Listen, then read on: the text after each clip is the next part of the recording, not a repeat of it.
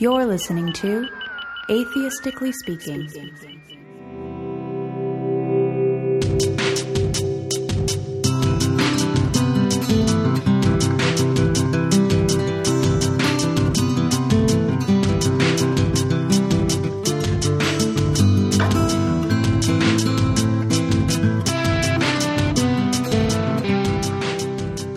Hello, listeners. Welcome to episode 27 of Atheistically Speaking.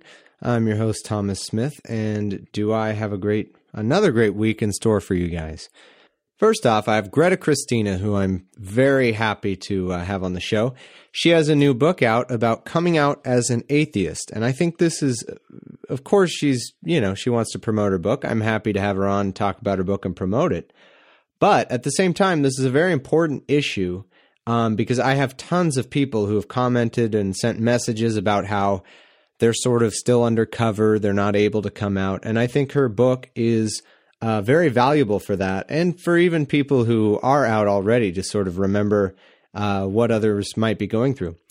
Having said this, though, I didn't want to simply limit the conversation to her book because I don't want this, as I've said, I don't want this to just turn into a show where people come on and promote their uh, latest thing, as uh, as a disparaging commenter has has alleged that it has turned into, even though I don't think it's done any such thing. Anyway, uh, I also the second episode, the first episode is likely going to be uh, mostly how it's divided out is mostly talk about her book and about other things, uh, relationships with believers, lots of things. I don't just uh, we're we're not here strictly to talk about the book. And then in the second episode, we talked about feminism and atheism, and it was incredibly insightful. Had nothing to do with her current book, and had everything to do with genuine questions that I have about um, sort of women and atheism, and uh, and she she really painted a picture for me and, and really helped me understand. I, and I'm looking forward to everyone hearing that and getting everyone's reaction from it. So it's her interview was great. I'm I'm really happy with it, and I'm excited for you guys to hear it. But first, of course, we have some commentary.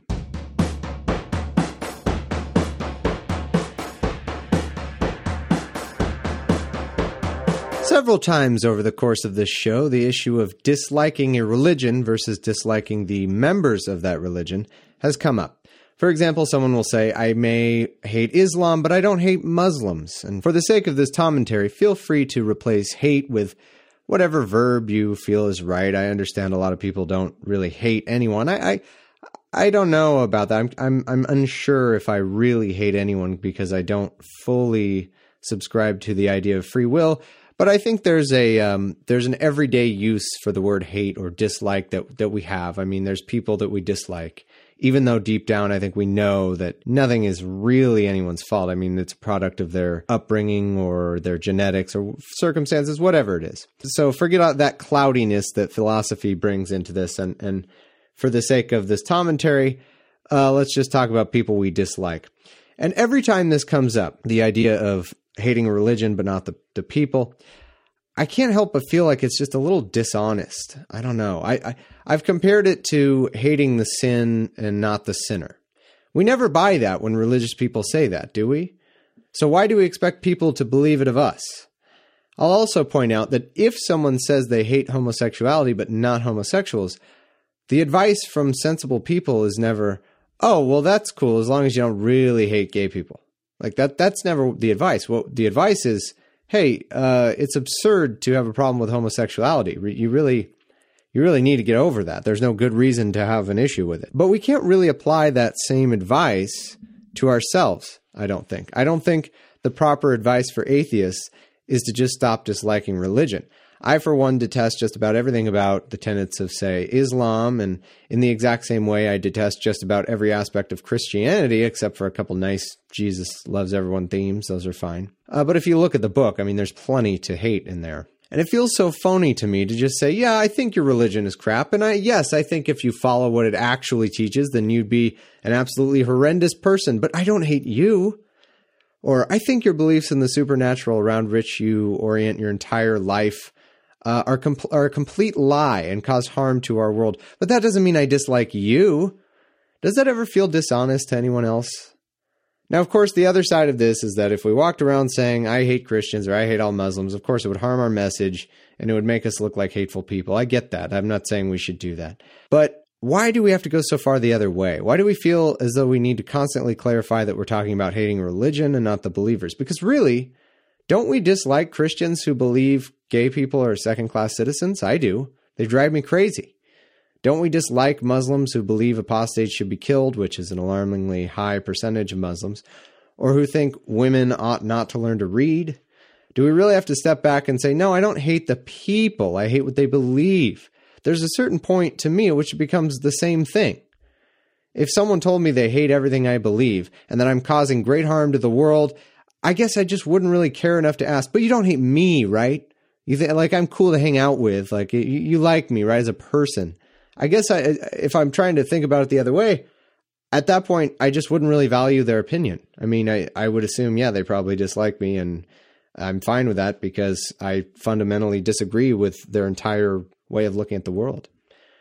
So I'm guessing fundamentalists simply don't value our opinion of them in this way. We probably do. I'll take a step back here, though, and say we probably do have to make such protestations because we just don't want to lump in all Christians and all Muslims with those who are fundamentalists, or at least who actually believe in the toxic hate of their holy books.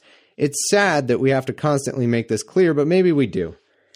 And we should always err on the side of not wanting to look like xenophobic other haters. Uh, but because I'm someone who has a hard time being dishonest, I really do. I guess I just want to make clear that I do dislike people who believe anyone deserves eternal torment in hell. To me, that's about as evil a thought as a person could even have. I do dislike people who would ever encourage or condone or perpetuate violence against anyone on the basis of their sexuality or their religion or their non belief. I do dislike people who think that all scientists, all biologists, are so dumb that they never thought to ask, wait a minute, wait a minute, wait, guys. Then why are there still monkeys? Oh, shh our entire field of study down the drain because no one thought of that question. like they wouldn't have thought of it if it undermined all of evolution. I'm sure plenty of these people I just mentioned have redeeming qualities, or they might be fun to hang out with or have dinner with or something. I don't really care. There are plenty of cool people to hang out with who don't have such idiotic, harmful beliefs. So, to anyone out there who cares, and I can't imagine who in the world that would be, as long as your religious beliefs don't fall in these extremes that I've just briefly outlined earlier, I'm probably cool with you. I probably don't hate you, and that's fine. I'll say that I don't. If they do, though, I don't just hate your beliefs. I'm not going to separate your beliefs. I dislike you because I think on the aggregate, despite some nice qualities you might have, the, the beliefs you have are causing more harm than a congenial personality might make up for. Plus, I bet if I met you, I wouldn't exactly be enraptured by your personality either, but that's just speculation. So let's move now to our interview with Greta Christina.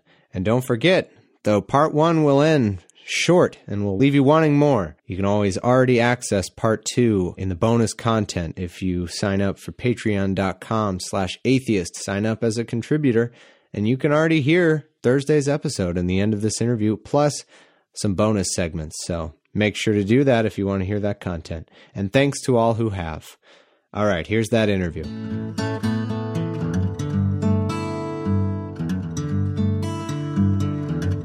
All right, with me now is Greta Christina. How are you doing on this fine evening?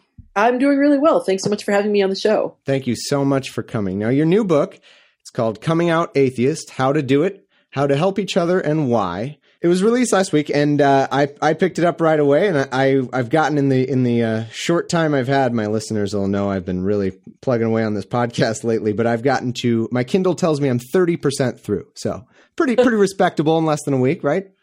That's that's pretty good. Yeah, I mean, it's funny because some people like race race through the book, and you know, some people are more like savoring it and reading mm-hmm. it in bits and pieces. But so, uh, yeah, so you were kind enough to come and join us and talk about it, and thank you very much for that. And so, would you mind sort of walking us through just the high level kind of basics and maybe what impact you're hoping it it will have on the community? Sure, absolutely. So the book is titled "Coming Out Atheist." How to do it, how to help each other, and why. And that's pretty much exactly what the book is about. It's about coming out as an atheist, you know, and by that I don't mean becoming an atheist, but I mean telling the people in your life, telling your friends, telling your family, telling the people you work with, telling strangers you run into at the airport mm-hmm. uh, that you're a non-believer, and then sort of how to manage your life once you've done that and how to manage your relationships with people and you know the possible responses people might get you know that, that you might get and you know what you might expect right after you've come out to people, what you might expect after a little while, and so on. So it's so it's, it's sort of a, you know breaking down. Here's some suggestions on how to do it, how to come out. There's also a lot of uh, there's an entire section, in fact, on how to help one another come out. You know, because we're a community, and you know we're not we're not isolated, and because coming out is so important, it's so powerful for us. We want to be able to help each other do it, and so there's a whole section on that. And so for people who are already pretty much out as atheists, I think the book is still valuable, uh, if for no other reason that it has that section on how to help people. And then there's a section on why, why coming out is important. You know, there's a lot of atheists who are like, I don't know why this matters. You know, what, why can't I just not rock the boat and so on. And so there's a whole section on why coming out does matter, why it helps our lives, and also kind of helping people decide whether this is a good idea for them. Because, you know, coming out can be difficult. Uh, it's, for most people, it, it's a pretty valuable thing. In fact, I, I researched when I was researching the book, I read over 400 coming out stories from atheists. And literally, of those over 400 stories, literally just one person say, said that they regretted having done it. Mm. Uh, now, there were a number of people who regretted the way they did it. They said, "Oh, I wish I hadn't been so harsh about it. I, I wish I had been a little more careful. I wish I had chosen my timing better. I wish I hadn't done it on Christmas Eve. You know that kind of thing. you know, I wish I hadn't accidentally hit reply all when I just meant to hit reply. You know, and you know, accidentally told a whole bunch of people that I didn't mean to tell. Um, but most people do say that now that they're out, their lives are better. You know, they're happier, they feel more relaxed, they feel more comfortable, they feel like their relationships with people are are honest and they have a real connection with them and they're not they're not hiding. And so most people say that coming out does make their lives better. But there can be difficulties. You know, it can cause trauma. It can cause upset. It can cause practical problems. People say they've run into problems with work or even lost their jobs, had difficulty getting hired. Uh, people, you know, get kicked out of their house, that kind of thing, you know, lose custody of their kids. And so, because there can be difficulties, it's worth knowing ahead of time what are some of the difficulties you know what what can you expect to happen and and i'm not doing this i didn't write this book as like a very specific set of directions. It's not like, you know, if A then B, right. if C right. then D. You know, it's it's not like the Google Maps where you say, you know, first turn left on Main Street and then turn right on First. It's it's not like that because coming out is so different for different people. And that's different because of different circumstances, because of different cultures or subcultures that people are in. Uh, different and also just different personalities. The experiences yeah. are really different. And so instead of saying, here is the exact right way to come out for everybody, it's much more about here are some ways that you come out. Here are some things that other people have said have worked for them. Here's some things other people said didn't work for them as well. You know, here are some of the situations that you can expect and some ways that you might choose to navigate that.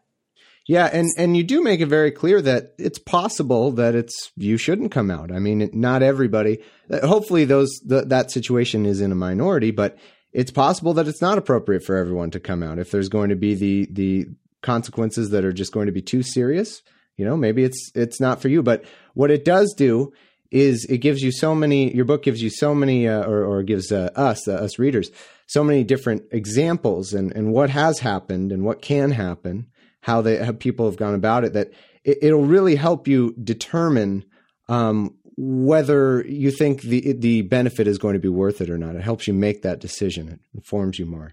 And uh, I, I, say that uh, because I actually know at least two or three listeners I've heard from, um, and I, I, was thinking of later on maybe maybe reading you a comment I got from one specific listener uh, who who have said they they can't come out. You know, they're they're in a position where they just can't do it. And uh, I just wanted to make clear, and you did already, but I want to make clear. Uh, uh, yeah, this it's it's possibly not for everyone, and you go into that very uh, uh, fairly. I think so. Yeah, well, I, I certainly hope so. I mean, because I do think that it's when we're encouraging each other to come out, and I do think we should do that because it does seem to make most people's lives better. But I think it's important when we're doing that that we not be guilt tripping or pressuring, you know, mm-hmm. or saying, "Oh, you're a coward if you're not out," or you know, it's like having like a some sort of hierarchy where atheists who are more out are somehow better or braver or something like that. That's just not the reality. The reality mm-hmm. is that it is more difficult for some people, and you know, if you're going to maybe lose your job if you come out as an atheist, uh, if you're a student and you think that your parents might cut off your tuition if you come out to them as an atheist, you know, those are serious considerations to take into account. And, you know, I don't want anybody to lose their job or have their life be ruined because of coming out. The whole point is it's supposed to make your life better. And no, I do think it's always worth taking into account, you know, there's a cost benefit analysis and the risk of staying in the closet, that's also not risk free. And that's something that I talk about in the book. I mean, for one thing, if you are more in the closet and you've only told a handful of people, there's always a chance that you might accidentally get outed. You know, either either intentionally because somebody's being malicious or they're concerned about your non-existent soul or whatever, or just accidentally, you know, somebody just hits the wrong key on Facebook and they accidentally out you to their whole list, or you know, they didn't realize that you weren't out and so they told people. Uh, and so I've heard stories of people accidentally outing themselves. Again, they hit the wrong button on their keyboard and they told people they didn't mean to tell. So that is something to consider if you have decided right now is not the right time for me to to come out do remember that staying in the closet also has risks. And of course, just being in the closet, it's stressful. It's hard on us. It takes an emotional toll. It takes a psychological toll, and that's not trivial. Mm. So it's important to do that cost benefit analysis, but absolutely everybody gets to make that decision for themselves. They get to decide for themselves, is this the right time? And I think one of the things that the book helps people with is to talk about if you're thinking of coming out, if you're not ready to do it yet, but you're thinking that this is something you would like to do at some point, you want to start telling people, here are some of the things you can start to do to prepare. You know, it's like if you're concerned that coming out at work might get you into trouble, well, start putting your, getting your resume in order and start putting out feelers for another job. Uh, get a couple of months' salary in your savings if you can. Uh, if you're concerned that coming out as an atheist might completely alienate you from your family and your community, start by making contact with atheist communities and put down some roots in them. So if you do lose people in your life, when you come out, you'll have some place to go. So I think that that's a very important lesson in coming out is think about the kinds of things that you think might happen. And this book is full of stories of, you know, here are some of the kinds of things that might happen. And, and as much as possible, be prepared for that. Yeah. You mentioned before, um, and I wanted to say something that related to this. Uh, it's not just valuable for people who are about to come out. You mentioned this, and and I, for one, since I, I didn't really ever have to come out because half uh, the males in my family, for some reason, all the males are atheists and all the females are devoutly religious. It's very, very interesting. Uh, but I never really had to come out. Uh, but reading the book, it was it was so interesting to sort of remember, like, oh yeah, this. I mean, this is a real concern. Uh, it's it. There, everybody has a different upbringing. Some people doesn't matter at all, of course, and other people it's a huge deal. And it's it was an interesting reminder, and it was and it was a chance to sort of get in the minds of of uh, and experiences of some people who are, you know, they they had it a lot harder than I did, um, and and it was uh, I, it's interesting to hear. Um, one thing I wanted to ask you about um, the title and and a lot of the content gives some level of endorsement to the idea of a parallel, uh, you know, the obvious parallel between being LGBT and and being atheist, and I'm I'm wondering have you have you gotten any backlash for that? Maybe from members of the LGBT community or anything like that for the comparison you make. You know, it's funny. I haven't gotten a lot of backlash, although I've gotten a lot of people asking me that question. I've gotten a lot of people. I've gotten backlash in the form of people asking, "Is this a concern?" Now, I do think that there are some LGBT people who don't like atheists using the, the term coming out. You know, they feel like it's appropriating the language. It's like we made up this language, you don't get to use it. And and I see that concern, but ultimately, you know, and I'm bisexual myself. i am married to a woman. I've been in the LGBTQ community for gosh, decades now. And you know, I get it, but at the same time, we don't own that language. That cat is out of the bag. the phrase coming out has just become part of the language. People use it to describe all kinds of experiences where we tell people something about ourselves that they don't know and that we think might be concern to them. You know, people talk about uh, coming out as polyamorous, talk about as coming out as kinky. People talk about as talk about coming out with unpopular political views or, or, or so on. You know, it's, you know, people talk about coming out as you know Cubs fans or whatever, and that's kind of how language works. You know, it's like there is you know, subcultures have their own language, but then as subcultures begin to become more part of mainstream society, the language also becomes part of mainstream society and language develops organically in that way. And, you know, there's not really a way that we can control that. So it's not like atheists were the first ones to start using this language. This language has, has been out there for some time. And as a matter of practicality, I mean, it's, it's a pretty basic phrase. it's hard to find that, uh, eloquent and, uh, brief, you know, brief a uh, description for what it is. You know, there's a certain practicality of just well i'm not sure what else we would call it to be honest. We'd, yeah. we'd have to get some creative minds just to have a phrase for something really basic. Exactly. I mean it is i think one of the reasons why it has taken on t- taken hold and take you know sort of caught fire and so many different people have started using it is it's a very vivid image and it's very evocative and it's very much that's what it is. You know you're you know hidden in a in a dark you know enclosed space where nobody can see you and then you open that door and come out into a larger world where you're visible and with all of the implications both of the you know the vulnerability and you know the the defenselessness and the you know the the anxiety that that can come with, but also with all of the associations of you know liberation and being able to connect openly and honestly with a larger world. Yeah. yeah. You know, uh, so you said you, you didn't get much backlash. I did see uh, Chris Stedman uh, had, had tweeted something about it that seemed like he wanted to distance himself from that sort of comparison a little bit. I don't know. Did, did you get that impression? I, I, I saw I follow you both, so I, I saw you replied to him. I mean, I, mean, I didn't see that. I didn't see that particular thing. Uh, what I will say is that, and I certainly think it's worth pointing out that there are important differences between yes, coming yes. out as an atheist and coming out as LGBTQ, and I talk about that in the book. And I think most atheists are aware of that. There are there are certainly important differences. You know, in the same way, every other group that calls talks about coming out, there are yeah, important yeah. differences. There's differences between coming out as polyamorous, coming out as kinky, coming out as, as a geek, coming out, you know, with unpopular political opinions. You know, there's important differences, and and I think that those are worth addressing. But that doesn't mean that there aren't parallels. And you know, so I yeah. haven't seen a particular writing by by Stedman, so I can't really reply to it. But sure, um, I think he just. Uh, I, sorry, I thought I thought I saw that you replied to the tweet, so maybe uh, maybe I was getting cross paths or cross streams of Twitter or something. But uh, uh so never mind. But uh, yes, I I think that it's important. Um, you know, I'm I'm a member of only one of the groups we're talking about, so of course I I, I would yield to anyone else's experience.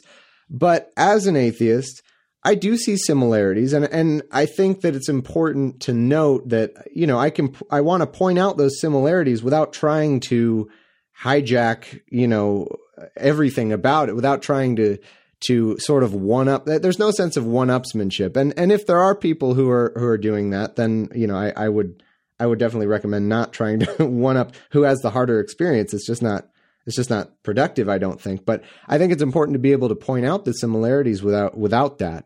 Um, and uh, I would say, at least on one axis, perhaps, and I, I wonder if you'd agree, the level of sort of mistrust and exclusion that I felt and experienced for being an atheist has been pretty significant. I mean, uh, it, it, my my old job, I worked for a very Catholic kind of family owned business, and uh, I'm just about positive that my coming out atheist, um, I, I, didn't exactly come out, I, you know, just sort of slipped out.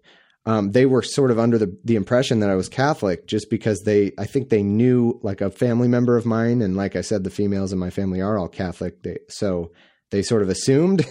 and at, ever since I had a very close relationship with, with my boss and, and uh, he was the CEO of the company.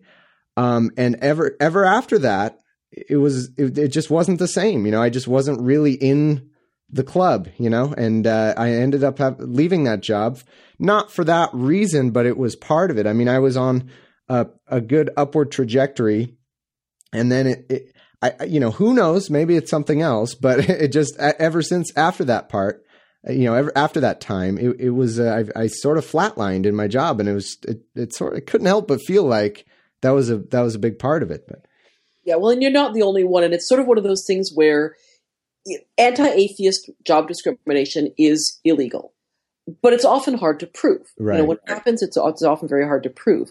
And so, you know, your, your situation is certainly very far from the only one. So in terms of parallels and similarities and differences between LGBT experiences, I mean, I agree with you. I think it's Uh, not a great idea to play what gets called the oppression Olympics. And, you I have, and I have seen some atheists do that. I have seen some atheists yeah. Yeah. talk about all the ways that we are oppressed or discriminated against or marginalized more than other people, which there are some ways. You know, there's the whole thing about how all the polls that say we're less trusted than other groups, the polls that say that people would would be less likely to vote for us than any other group, that kind of thing, and that's a reality. Uh, but then you have to take the flip side of that, which is that we're not targeted with the same level of physical violence that, for instance, LGBT yes, people are. Uh, you know, there's some of that, but it's not nearly as endemic as it is. You know, we're not targeted with the same uh, you know, we have legal protection that LGBT people don't have. We were just saying it's actually illegal to discriminate against people in the workplace on the basis of their atheism, even though it happens anyway. Well, in a lot of states in this country, it is completely legal to discriminate against people based on their oh, wow. sexual orientation oh, wow. or gender identity. I suppose uh, being in California, I've, I've been kind of spoiled. I didn't even, I didn't know that. I thought that was federal, but I guess not. Nope that is not federal. We're trying to get it. Uh, we're trying to get uh, federal laws passed to, to change that, but right now that that hasn't happened. And so, so there are some important differences, and I do think it's important for atheists, you know, to, to, to bear that in mind when when we're talking about our own experiences, to not have it be, oh, you don't understand how hard we have it. To just say, you know, look, we're we're all marginalized in different ways. There's ways where we have it better. There's ways we have it worse, and that's kind of true across the board. Mm. One difference I, I was thinking of, um, and I'd be curious to hear your opinion on this. I, I, I think it may be a, a huge, that maybe the biggest difference between the two could be in growing up and sort of in high school because there, it's not often. I mean, of course it happens, but it's not often that there's a, a huge stigma around being an atheist among high school. There's not there's not a whole lot of atheist bullying as much as there is, at least in my experience. And I'd be curious if you think I'm off on this uh, eh, for LGBT individuals. Um, and and I, I, I was thinking about that, and I wonder if maybe maybe it's a, a almost a numbers game of like so many people are in our society are are raised religious that they sort of don't uncover their atheism until maybe later than in LGBT. That was just a thought. I don't know if it, if that ends up being true, but I, I wonder what you think about that. Well, I certainly I certainly agree with you about the, the basic conclusion, uh, which is that there's not as much anti-atheist bullying and violence in schools as there is anti-LGBTQ violence and bullying. At least not that I know of. Uh, it's possible that it's out there, that it's happening, that it's just not being reported. Mm. Uh, but I'm pretty cued in with the student movement, and as far as I know, it's not this huge endemic problem the way it is with LGBTQ kids. As for the reason why, I'm not sure why that is, and it's something that I've pondered, and I don't, don't know what the reasons are. Uh, it's possible that when people come out as as LGBTQ, it makes people question their own sexuality and their own gender identity in a way that's very uncomfortable, in a way that's very personal, and that they can't deal with. Uh, and you know, when atheists come out, I mean, it makes people question their religion, but not in quite as personal or intimate a way uh, as you know questioning your own gender or sexual identity and mm-hmm. that's that's one possibility uh, it's also i think possible that there's just more young atheists you know it's you know rates of religious non-belief are skyrocketing among young people in this country i mean i've seen polls showing that among people you know 25 and under it, you know it's up to 20 or even 30% now not all those people are out obviously but I'm wondering if it's how much of it is just that that there's just more of us than there are mm. LGBTQ people. But I don't really know the reasons behind that. I do think there's less bullying uh, of atheist students, but I'm not really sure why. Yeah, I don't know. Just just to venture another quick guess, and then we'll move on. I wonder if it's because sexuality is so much a, a more visceral thing um, that that stretching that to violence is is a lot easier than than maybe religion and atheism, which is a more which is a more cerebral part of you. But who, who knows? Possibly, uh, although for a lot of people, religion is very important and very personal and yeah. very emotional. So, so I'm not, I'm not really sure. Hmm.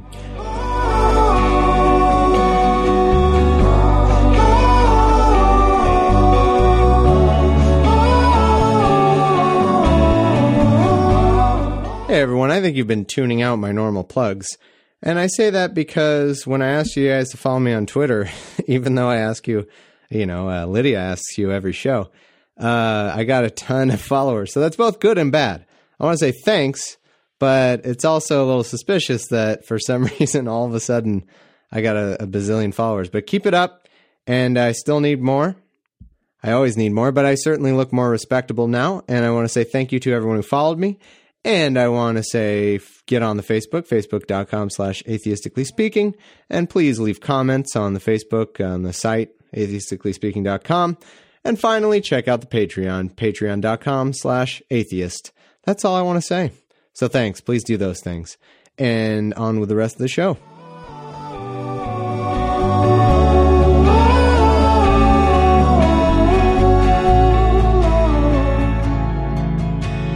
Sometimes you mentioned uh, one of the stories, or it could have been a few. There's there are so many stories peppered in into the book, and I, I really like hearing all the different ones. Um, one point you made was how often the the scales are sort of tipped quite a bit toward the religious in terms of family relationships, um, and it can get to be unfair.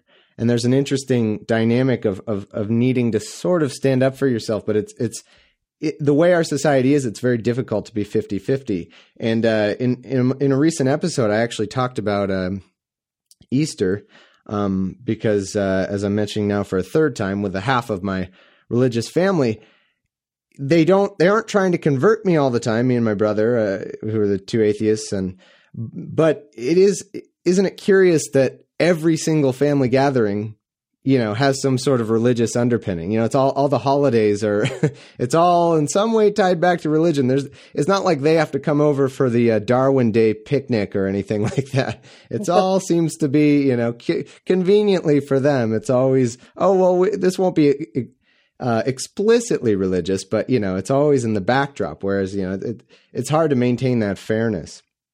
Yeah well that's certainly um, so for people who are not familiar with the book uh, one of the ways that the book is broken down is into who you're coming out to. You know, there's a chapter on coming out to family, coming out to friends, coming out at the workplace. And then there's also chapters on coming out if you're in a particular situation or set of circumstances, coming out if you're a parent, coming out if you're a student, coming out if you're in a conservative community, a religious community, if you're in the military, if you're a member of an you're a member of another marginalized group, uh, you know, like women or LGBT people or people of color, and so on. Um, so this issue that you're talking about especially comes up with family and in fact the family chapter is by far the longest chapter in the mm-hmm. book you know it's it's most of the stories that people told you know when i was putting out the call for coming out atheist stories overwhelmingly people wanted to talk about their families you know, much more than any other situation. And the situation you're talking about, about fairness, about how atheists are expected to sort of go along with religion. You know, we're expected to to keep going to church, to keep coming home for Christmas and Easter, to uh, to to keep quiet about our atheism, even if our, the believers in our family don't have to keep quiet about religion. And it's one of the things that I talk about in the book is how it's reasonable to expect some degree of fairness. And it's reasonable to ask for some degree of fairness. And that doesn't mean, you know, you should never go to church ever. You know, there's some atheists who are completely uncomfortable going to church or religious ceremonies. And there's some atheists who are fine doing that because it's like it makes a family happy, it, you know, whatever. But what I do think is valuable is to expect some degree of fairness. You know, if your family's asking you to go to church, say fine will you go with me to my humanist meeting, to my atheist meetup? Uh, you know, if they are saying, if when you come out as an atheist, they say, oh, you haven't thought about this enough, why don't you read the Bible or read C.S. Lewis or read whatever religious text is that they want you to read? Dinesh D'Souza. Dinesh, oh, I think that that's a that's a limit. That's yeah. yeah, there's only so far we can go in the in terms of fairness. Right, exactly. So you can either say, I don't want to read that, or you you know, it's like I've look, I've read all the writings about religion that I need to. I you know, I get to draw a line somewhere. Or I think you can say that's fine fine, I'll do your reading, but would you read one of my books? You know, would you read Why You Atheists So Angry? Would you read The God Delusion? Would you read the Humanist Bible? You know, would you, you know, read these other texts? And so I do think, you know, and you don't absolutely have to have an absolute 100% perfectly balanced quid pro quo, but I do think that if we don't keep some kind of an eye on that fairness, then we're playing into religious privilege. We're playing into the idea that atheism is lesser. That athe- you know, we're feeding that idea that you know we're feeding the atheist stigma that we're trying to combat by coming out. Uh, you know, we're feeding the idea that atheism should be second class, and and I think that we mostly don't want to do that. And you know, you might not want to do that right away, right after you come out. If you want to be more conciliatory, while the people in your life are getting used to it that totally makes sense. But I do think that just for our own peace of mind, just for our own eh, for our own peace of mind, and also just to have really equal, honest relationships with the people we care about, that asking for some degree of fairness does seem to help. Yeah, that's a, that was an excellent point. Um, and I, I, I, I hope people do that. I think we do need to stand up to for ourselves, you know, to that extent. Um, I'm curious, and and and uh, like I said, I'm exactly thirty percent through, so I apologize if this is later in the book at some point. But I, am just curious.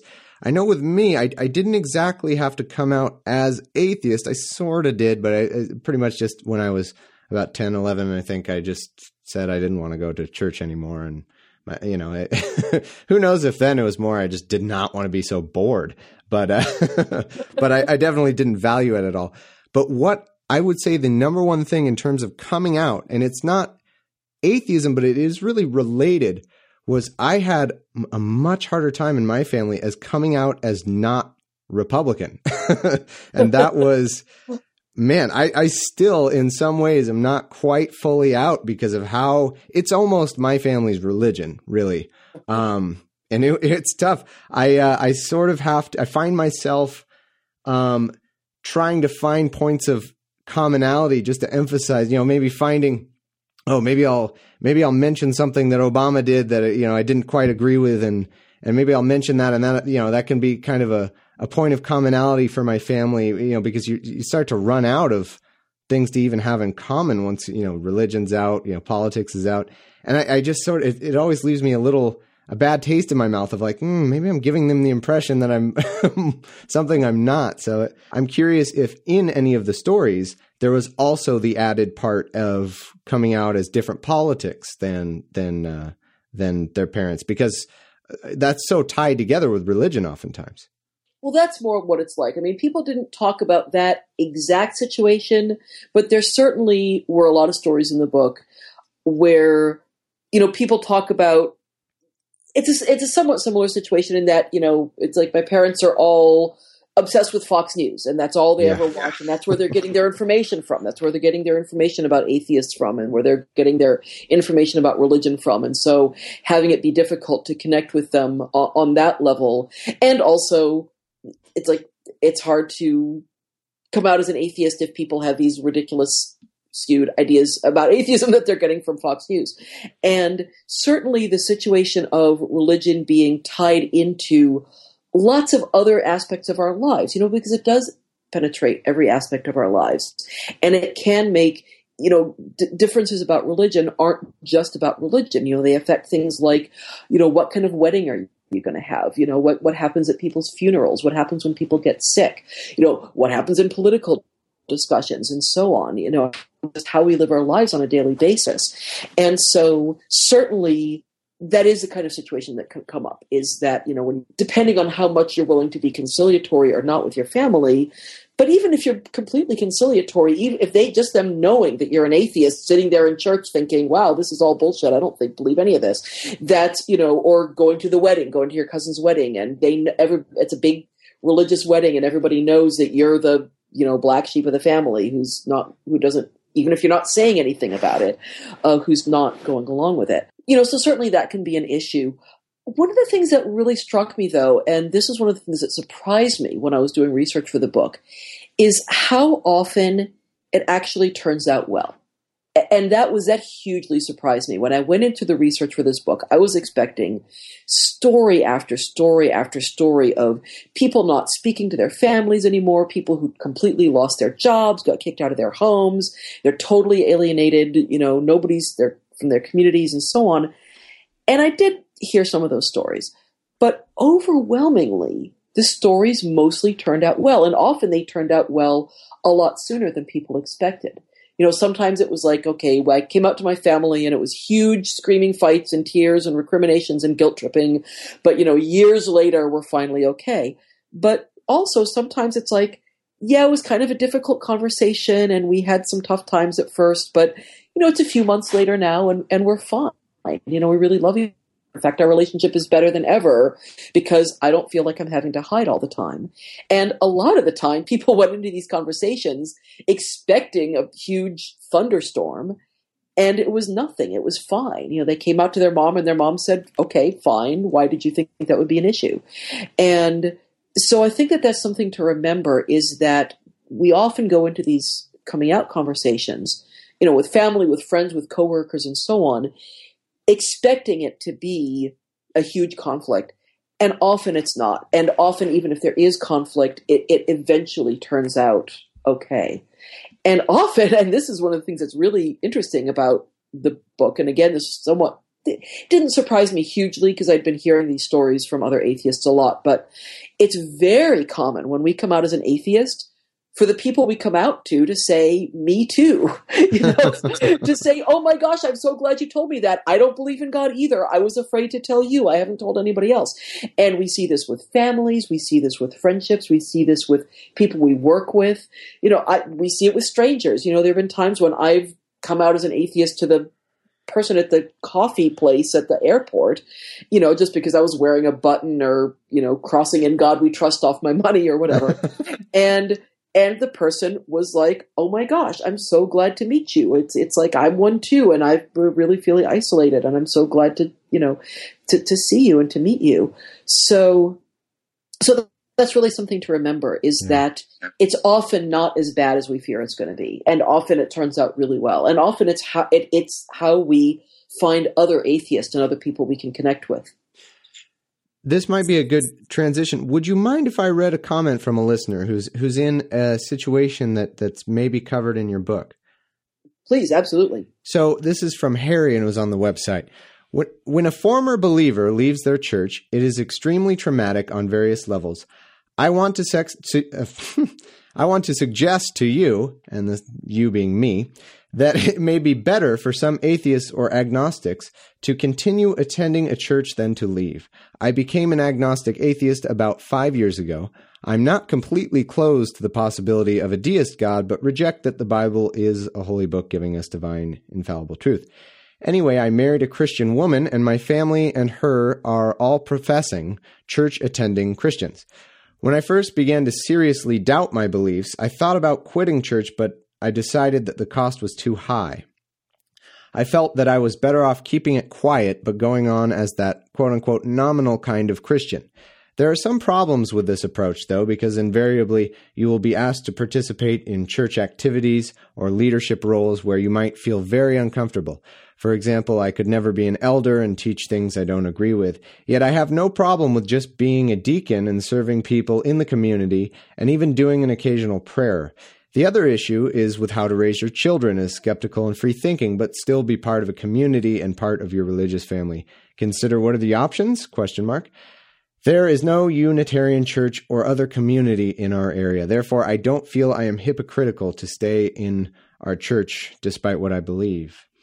So, uh, of course, I'm not, you know, look, uh, asking for like a judgment or anything, but I'd be curious if your experiences and your um, your research has given you any insight you might want to pass along to this listener. If not, it's okay. No, absolutely. Actually, I actually have a number of things I would say to that. I mean, the first thing I would say is you get to make your own cost benefit analysis. I'm not going to tell you, yes, you absolutely should come out. It's terrible for you to stay in the closet. Your life is going to be miserable if you stay in the closet. Uh, your life is going to be miserable if you keep going to church and professing a, a religion you don't believe in.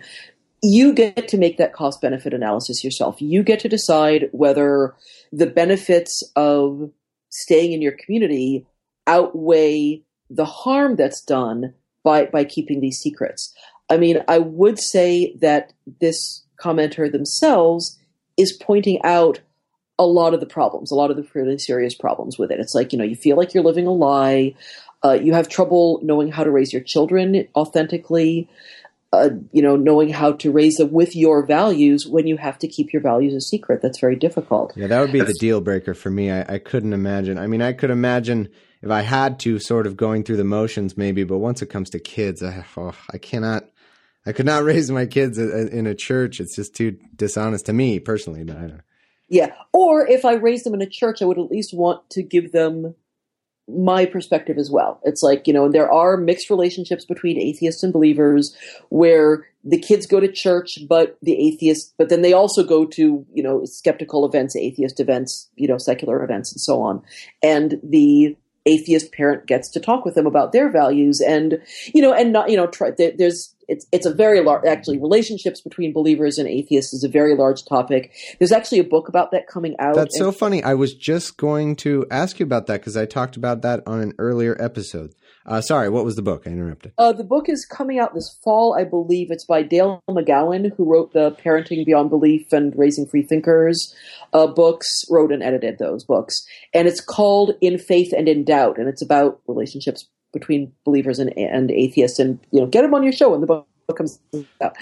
Um, but say is that if this person is starting to feel like, okay, this cost benefit analysis is starting to weigh in the direction of, I don't want to live a lie anymore. I don't want to have to keep secret about something that's really important to me. I don't want to have to have inauthentic relationships with the people that I love and care about just so I can go along and be part of this community.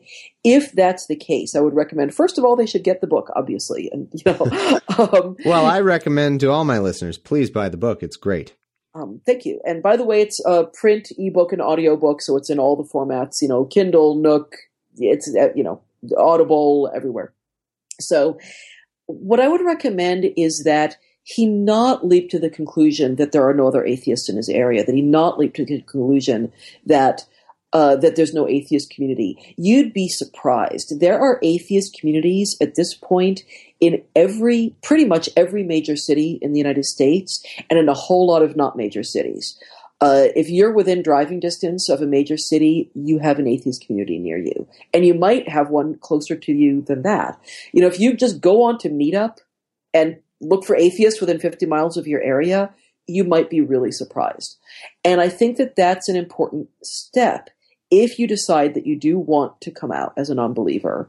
And and just to, just to start, you know, not necessarily to come out to everybody in your whole community right away, but you know, to tell your your spouse, you know, to tell your best friend, you know, to tell your your kids that you're a non-believer, that tell, tell the people who really matter to you. Uh, the I think it's a very very useful first step uh, to find an atheist community and to put down roots in it. Um, and if you can't do that, if there really is nothing within you know 500 miles of you, uh, then find an atheist community online because uh, that can help give you at least some of what people get from from communities in person. Um, but and the other thing I would say is again, you get to make your own cost benefit analysis you know, you get to decide what the benefits and what the risks are and which is greater. What I will say again is that most people who have done this say they're glad they did this. Even if it was difficult, even if they had a hard time with their communities and their spouses and their families and so on, they still feel better just because ultimately that burden of secrecy was too much. Uh, but again, that's not, I'm not going to try to pressure you. I'm not going to say you're making the wrong decision. You know your life better than I do. Thank you very much, and and I, I hope that uh, listener that comment was a little bit older because it was we we talked about this uh, topic a little bit earlier in my podcast, but uh, hopefully they're still listening, and I'll I'll try to uh, email them if I can to uh, to get that. That was a great answer. Thank you very much. Um, I so I was planning to ask you, um, sort of to transition, maybe not strictly related to the book, um, more of a, a personal opinion of yours about relationships between atheists and believers because it it factors into the book. But uh, I just had a discussion about it um, with uh, cognitive dissonance. I, I, think have you been on their show? I think so. Yeah. Yeah. Um, and of course, bottom line, as as is with so many things, it's going to depend on the people. But uh, but it, it is interesting to to hear different people's takes on that. And and for me, I just know that it changes so much fundamentally about your worldview and about your your life. I mean, for me, it, it, it I can't imagine having the most important relationship that I would have, you know, with anyone, having it be with someone who who believes that you know everything's going to turn out okay in the end because we'll all be in a you know in a land together after death and everything. It just so fundamentally changes how you look at the world that I, I just don't think I could ever do it. And of course, you you know you, you're you've been married a long time, but but uh, hypothetically, I, I wonder what your personal take on that is, if you don't mind. No, I'm happy to talk about that. I'll talk about that personally, and also I'll talk about that more broadly. Great. I mean, my feeling is very much the same as your feeling is. Uh, I would, I think, I would have a very hard time being in a marriage or a serious romantic relationship with somebody who is a religious believer, and partly because, as you say, it's such, from my viewpoint, there's such different worldviews. You know, it's like, you know, believing that this world is all there is is a really radically different way of yeah. thinking that yeah. this world is just this tiny little pit stop on the way to eternity. Uh, you know, believing that we make our own sense of meaning in the world is really radically different from thinking that we get our meaning from a you know divine creator and so on and I would have a very hard time. In fact, it's it's funny. Uh, you know, you see polls and studies about. It's like how people would be, you know, what percentage of people would not want to be in a relationship with atheists, or what percentage of people would not want their children to be in a relationship with atheists. And a lot of times atheists react to this with, oh, this is such bigotry, this is horrible anti atheist bigotry, and, and some of it is. But I feel the same way. Yeah. I get that angry, you know, at them for not wanting to be involved with an atheist because I wouldn't want to be involved with a believer. And it's not that I think believers are bad people, it's that we have really different values. Now, that being said, that's not universally true. There's a lot of people, both atheists and believers, for whom their atheism or their religious belief is just not that important. Yeah you know it's it's part of who they are it's part of how they see the world but there's other things that are much more important that are much more important to their personal identities to their values what they value in the world and this is i had a fairly long conversation with uh, dale mcgowan again who wrote this book uh, in faith and in doubt about relationships between atheists and believers and and what he said was that the factor that seems to make it, I mean, there's a lot of different factors in what makes these relationships work or not work. But he said that the factor that really seems to make a big difference is how important is your atheism or your religion to you. And he said that if for both people in a relationship, and I guess for all people if it's a poly relationship, but I don't think he talked about that really. So let's pretend that we're just talking about, you know, couples. Um, if both people their atheism or their religion just isn't that important to them, then usually it works out fine. Or if it doesn't work out fine, there's other things make great problems. If one of them, it's like if it's a really diehard atheist, but a believer who doesn't really care that much about belief, or a really diehard believer, but an atheist for whom their atheism isn't that important, then other factors play more into whether or not the relationship is going to be problematic or not if for both partners their religion or their atheism is hugely important, if it's a die-hard atheism and a die-hard religious believer, that's what he said. That's when conflict and difficulty totally goes through the roof. And so, again, it's I'm with you. For me personally, my atheism. Obviously, I'm a professional atheist. I, I pretty much don't believe in God for a living. Yeah, it's somewhat important to you, I'd say. and you know, but I'll also say that to some extent it's become important to me because it's my job. You know, if I was just, you know, it's like I became an atheist and started coming out as an atheist when I had already started my blog. And Greta Christina's blog, in case anybody's looking for it. For it, um, I'm very uncreative about how I titled my blog. um, you know, for me, you know, because I was, you know, as I was writing this blog and I started writing about my atheism, I started getting connected with the atheist online community, and then I started getting doing public speaking and traveling around and going to conferences and you know visiting atheist student groups and local groups and all this. It just became my life, and in fact, it's become my profession. You know, I'm now a full time writer and public speaker and overwhelmingly what I write and speak about is atheism. That might not have turned out that way if my writing career had taken a different trajectory and I had, you know, focused my writing on something else. Maybe my atheism wouldn't be so important to me. It's, yeah, it's like uh, young adult vampire fiction or Exactly. Anything. I mean, you know, to, to, give another example, I was a sex writer for decades before I was an atheist writer, and I still do a fair amount of writing about sex. And honestly, the main reason I, I switched my focus was just that the sex writing market was completely gutted and I wasn't making a living at it. Mm-hmm. Um, if that hadn't been the case, if I had been able to make a, a real full time living as a sex writer and I hadn't shifted my focus, I don't know if my atheism would be as important to me, mm. and therefore maybe I would have been able to be involved with, with a religious believer. I don't know. Hmm, that's interesting. Yeah, and another uh, since you you have some level of expertise, um, I actually just recently uh, a friend of mine uh, was was telling me how it, another factor in there that that's harder to talk about generally. Of course, it's can hardly talk about anything generally, but what can be a problem is the is just the sexual guilt involved in religion.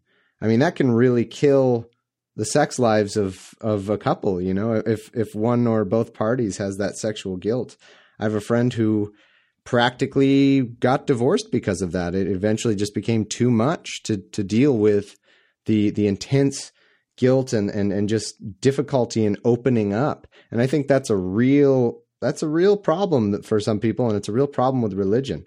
It is absolutely. It's it's and it's one of the things that I, there's you know, I could give a very long list of all the reasons things about religion that make yeah. me angry. I did. That's my other book. Why are you atheist so angry? 99 things that piss off the godless is exactly what that book is.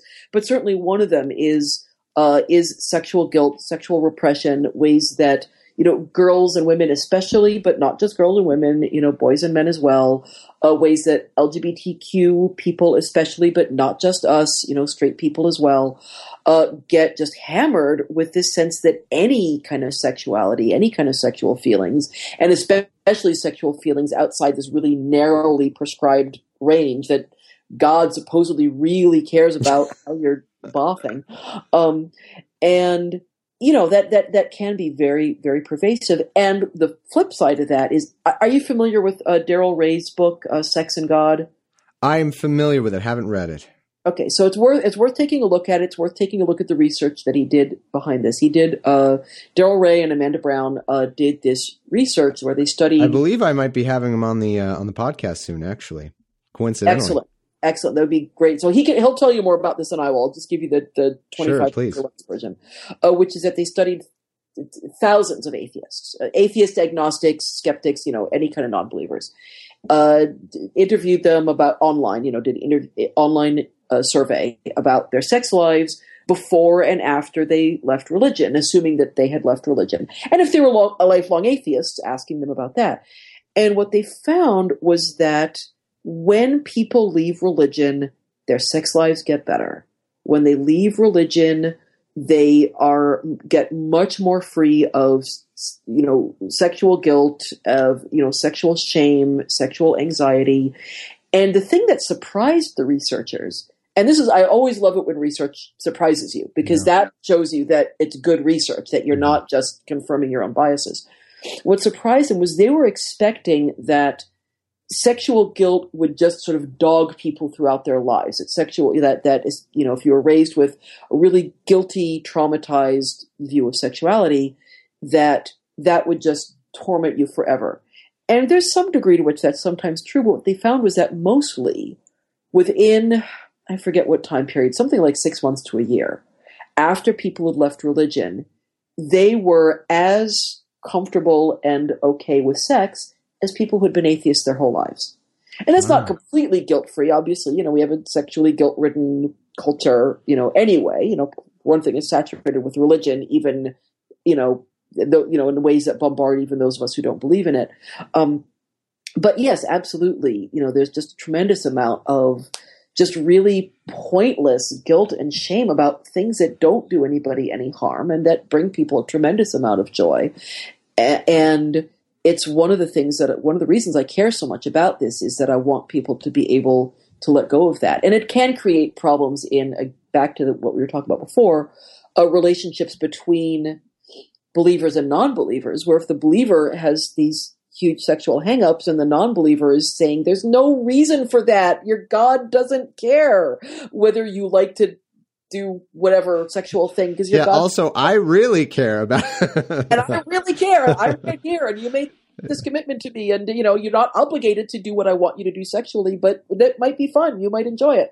Um, and so so yeah it's it's i think that that does create problems yeah that's really encouraging to hear though. I i, I didn't know that and and like you said it, it must have shocked the researchers. Um, that's really encouraging. Hopefully if if there's anyone out there who, who is experiencing guilt ho- hopefully that's an encouraging sign that it can uh, it can pass with time. Yeah definitely